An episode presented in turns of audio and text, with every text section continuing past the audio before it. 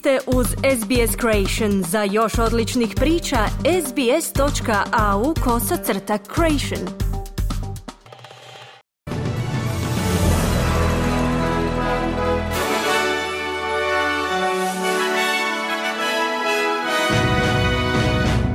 Današnjim vijestima poslušajte.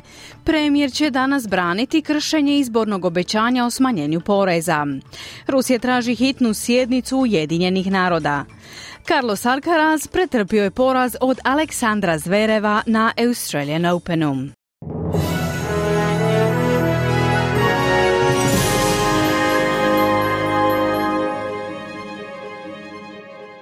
Slušate vijesti radija S B S na hrvatskom jeziku, ja sam Mirna Primorac. Započinjemo vijestima iz zemlje.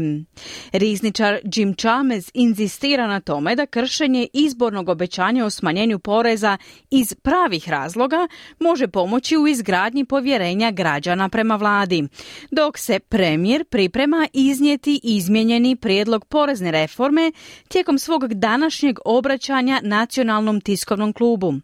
Očekuje se da će on obrazložiti reviziju smanjenja poreza u trećoj fazi porezne reforme, koja bi, kako se navodi, trebala dodati osamsto dolara godišnje u džepove osoba s prosječnim primanjima. Savezni rizničar brani novi vladin prijedlog i tvrdi da je njegova nužnost postala sve jasnija tijekom blagdanskog razdoblja. On je rekao za Channel sedam da savezna vlada zna kako će odluka izazvati različite reakcije. The government has come to a different view. We're being upfront about that. We're not pretending otherwise. But we've come to a different view because we found a better way to provide... Vlada je zauzela drugačije stajalište i to otvoreno priznajemo. No došli smo do drugačijeg stajališta jer smo pronašli bolji način pružanja olakšica za život većem broju ljudi bez stvaranja pritiska na inflaciju. Znamo da će odluke poput ove, koje su kontroverzne, uvijek imati svoje zagovornike i protivnike. Uvijek će biti onih koji su više zainteresirani za pomoć koaliciji nego za pomoć Australcima sa srednjim primanjima, ali naša je dužnost donositi ispravne odluke iz ispravnih razloga, kazao je Chalmers. Izvršna direktorica Australskog vijeća za socijalnu skrb Cassandra Goldie pozdravila je najavu promjene treće faze porezne reforme. You know, stage three was always bad policy. It was announced at a time when we had a government that was worried it was going to lose an election. Treća faza uvijek je bila loša politika, najavljena u vremenu kada je vladajuća stranka bila zabrinuta da će izgubiti izbore. To je trebala biti zamka koja će dočekati novu laborističku vladu. No, naravno, to se nije dogodilo. Premijer Scott Morrison ponovno je izabran. Ova smanjenja poreza bila su uvijek loša odluka, stoga čestitamo Albanezijevoj vladi što je poslušala duboku zabrinutost koju su izrazile organizacije, uključujući vijeće, kazala je Goldie. No zamjenica čelnika oporbe Susan Ley izjavila je za A B C da je vlada lagala kako bi pobijedila na izborima. Every single seat, every Labor M P won was won off a lie and the implications for many of those members and many of those seats will become clear.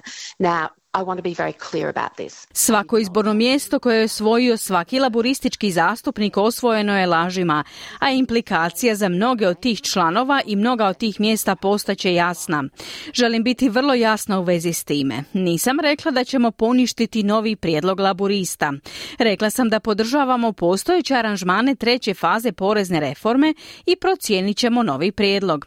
Lagali su o onome što sam ja rekla, kazala je Li. Ruski ministar vanjskih poslova Sergej Lavrov otkrio je da je Rusija zatražila hitnu sjednicu Vijeća sigurnosti Ujedinjenih naroda kako bi se raspravljalo o padu ruskog aviona. Rusija optužuje Ukrajinu da je namjerno oborila vojni transportni avion koji je prevozio šezdeset pet zarobljenih ukrajinskih vojnika namijenjenih razmjeni ratnih zarobljenika. Incident je označen kao barbarski čin terorizma u kojemu su ukupno poginule sedamdeset četiri osobe. Gospodin Lavrov tvrdi da je riječ o kriminalnom dijelu Ukrajine. O zbitom Što se tiče oborenog vojnog transportnog aviona I L sedamdeset šest i razloga zbog kojih je ukrajinska strana počinila to kriminalno djelo, sada prikupljamo činjenice. Prve informacije koje su procurile sugeriraju da je odmah nakon što je avion oboren iz protuzračnog oružja, ukrajinska strana proglasila još jednu pobjedu za hrabre oružane snage Ukrajine, kazao je Lavrov.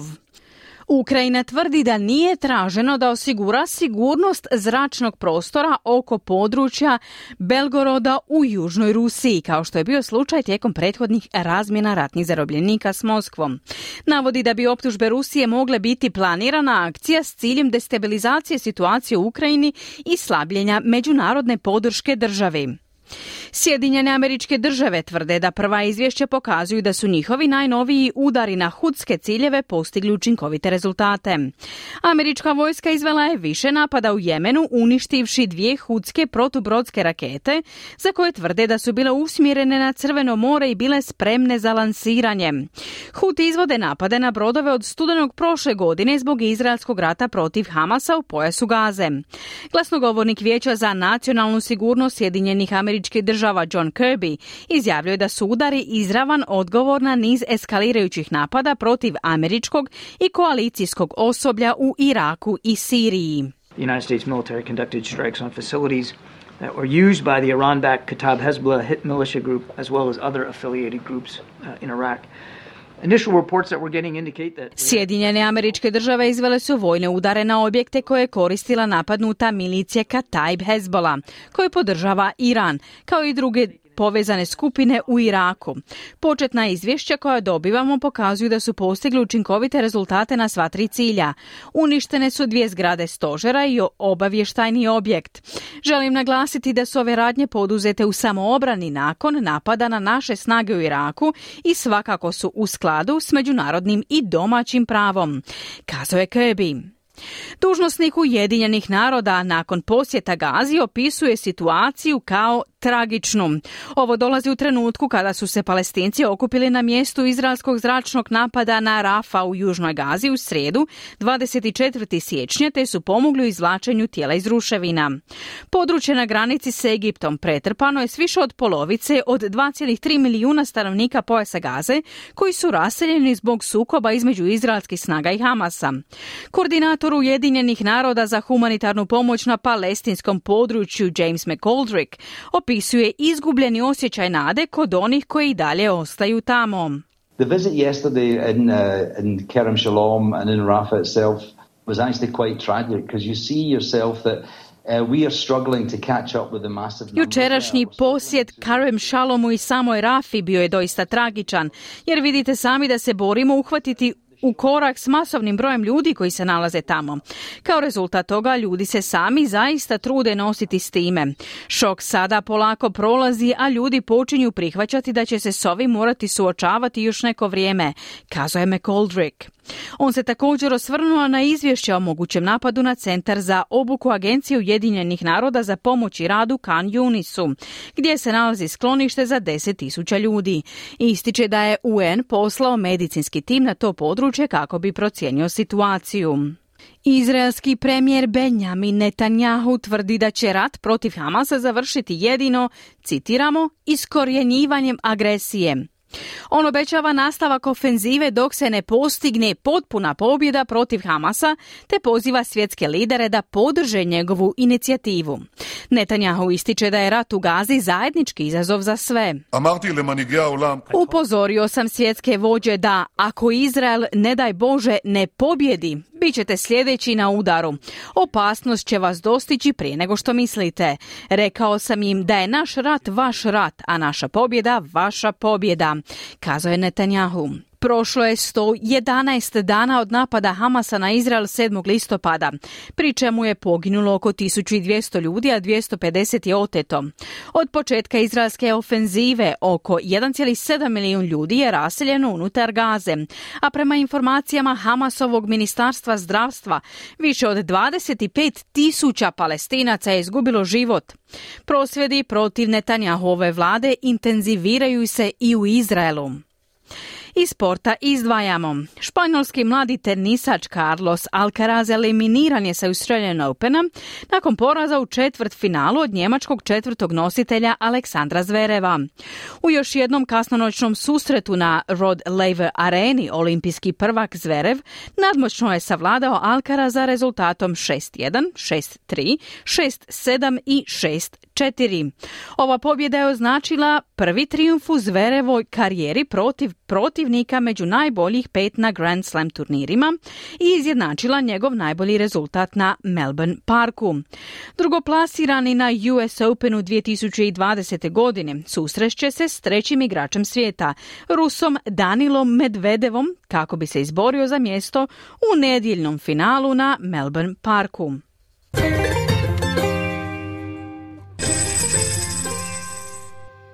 Danas jedan australski dolar vrijedi nula zarez šezdeset šest američkih dolara, nula zarez pedeset dvije britanske funte te nula zarez šezdeset eura.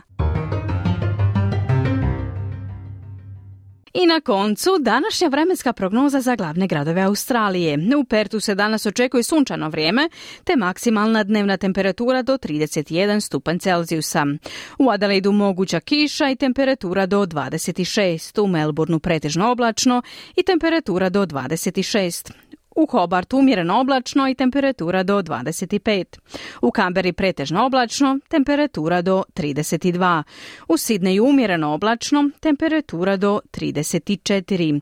U Brisbaneu danas pretežno sunčano i temperatura do trideset dva. I u Darwinu se danas očekuje kiša i nevrijeme, te maksimalna dnevna temperatura do dvadeset devet stupnjeva Celzijusa. Slušali ste vijesti radija S B S. Za više vijesti posjetite internetsku stranicu S B S News.